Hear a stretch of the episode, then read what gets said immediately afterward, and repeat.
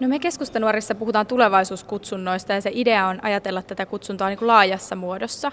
Eli se ei ole ainoastaan paikka, jossa määritetään se, että mihin palvelusmuotoon menet maanpuolustuksellisesti, vaan se on myös paikka, missä tulee tarkastella taloudellista tilannetta, perhesuunnittelua, urasuunnittelua ja katsoa sitä nuorta kokonaisvaltaisesti. Ja mikä onkaan parempi paikka kuin, kuin se hetki, kun koko ikäluokka on samassa paikassa ja, ja miettii tulevaisuutta. Myös vihreät nuoret ja opiskelijat kannattavat kutsuntoja kaikille. Iiris Suomela puheenjohtaja, miksi näin? Totta kai tässä on kyse ennen kaikkea siitä, että sukupuoli ei ole mikään peruste tavallaan erotella sitä, että kuka kutsutaan mukaan asepalvelukseen ja ketä ei. Se, että nyt jos naisena tai muun sukupuolisena on kiinnostunut lähtemään mukaan, niin joutuu itse hankkimaan paljon tietoa ja se merkittävästi korottaa kynnystä sitten osallistua maanpuolustukseen. Ja tämä sukupuolittava pakko on tässä tietysti se keskeinen ongelma. Entä Samuli Voutila perussuomalaisista nuorista, tekin kannatatte kutsuntoja koko ikäluokalle? Joo, pitää paikkansa. Perustuslakihan lähtee jo siitä, että jokaisella Suomen kansalaisella on velvollisuus maanpuolustukseen ja me nähdään, että jos jokainen Suomen kansalainen kutsuttaisiin kutsuntoihin, niin hän voisi sitten omien taitojensa ja kykyjensä mukaan suorittaa joko aseellisen tai aseettoman palveluksen ja tällä parannettaisiin huomattavasti yhteiskunnan kriisivalmiutta mahdollisissa esimerkiksi sota- tai vastaavissa kriisitilanteissa. Keskusteluissa on noussut esille niin sanottu kansalaispalvelus. Tätä on kannattanut muun muassa Reserviläisliitto. Mihin esimerkiksi henkilöt, jotka eivät haluaisi sitten suorittaa aseellista palvelusta, niin mihin ohjaisitte heidät näistä kutsunnoista? Iiris Suomella. No, me halutaan poistaa totaalikieltäytymisen vankeusrangaistus, eli se ohjautuminen olisi silloin ihmisen valinnasta kiinni. Me halutaan vahvistaa taloudellisia kannustuksia suorittaa asepalvelus ja toki myös taloudellisia kannustimia sitten suorittaa siviilipalvelus.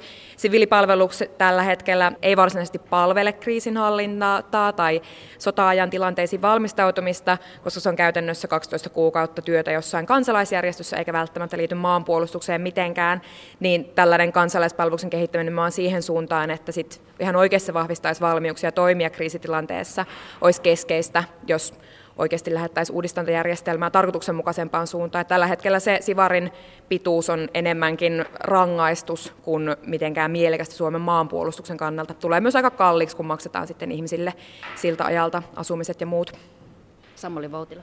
No kyllä siviiliyhteiskuntakin tarvitsee erilaisia toimijoita kriisitilanteissa. Meillä on ihan siis siviiliyhteiskunnassa poliisipalolaitos, vaikka sosiaali- terveyshuolto, mitkä tarvitsee erilaisia ala-ammattilaisia. Pitää muistaa kuitenkin, että jos ne ihmiset, ketkä siellä rintamalla palvelevat, niin jonkun niidenkin työt ja tehtävät pitäisi tehdä. Että mekin haluttaisiin nimenomaan tällä kansalaispalvelusmallilla kehittää myöskin sitä aseetonta palvelusta, eli mihin Iiris viittasi, tämä siviilipalvelus myös, niin siihen, että se palvelisi enemmän tätä maanpuolustusta ja yhteiskuntaa tuohon totaalipalvelukseen liittyen, niin me taas opaalta sitä mieltä, että voisi korottaa, koska niin kuin perustuslakikin sanoo, kaikkien pitäisi palvella isänmaata ja ei totaalikieltäytyjille pitää antaa tässä mitään poikkeusta.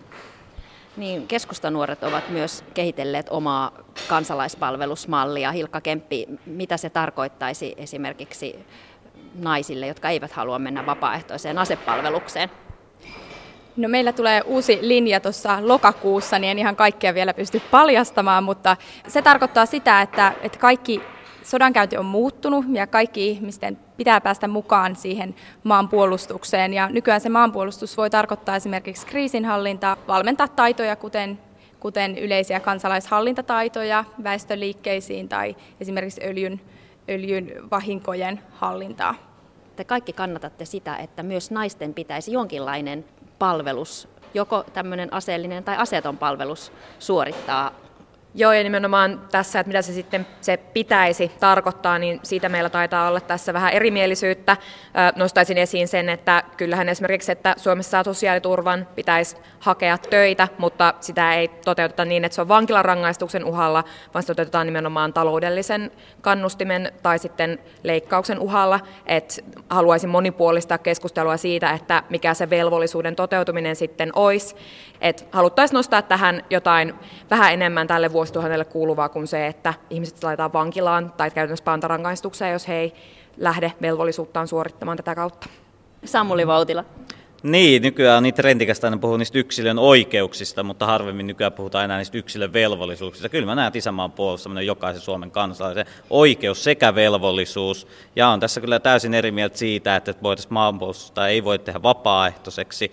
Ja kyllä sillä pitää olla joku rangaistusmomentti. Ja kuten tuossa aikaisemmin totesin, niin jos kieltäytyy siitä kansalaispalveluksesta, olit se mies tai nainen, niin sitten sulle häkki heilahtaa ja meidän mahdollisimman pitkään.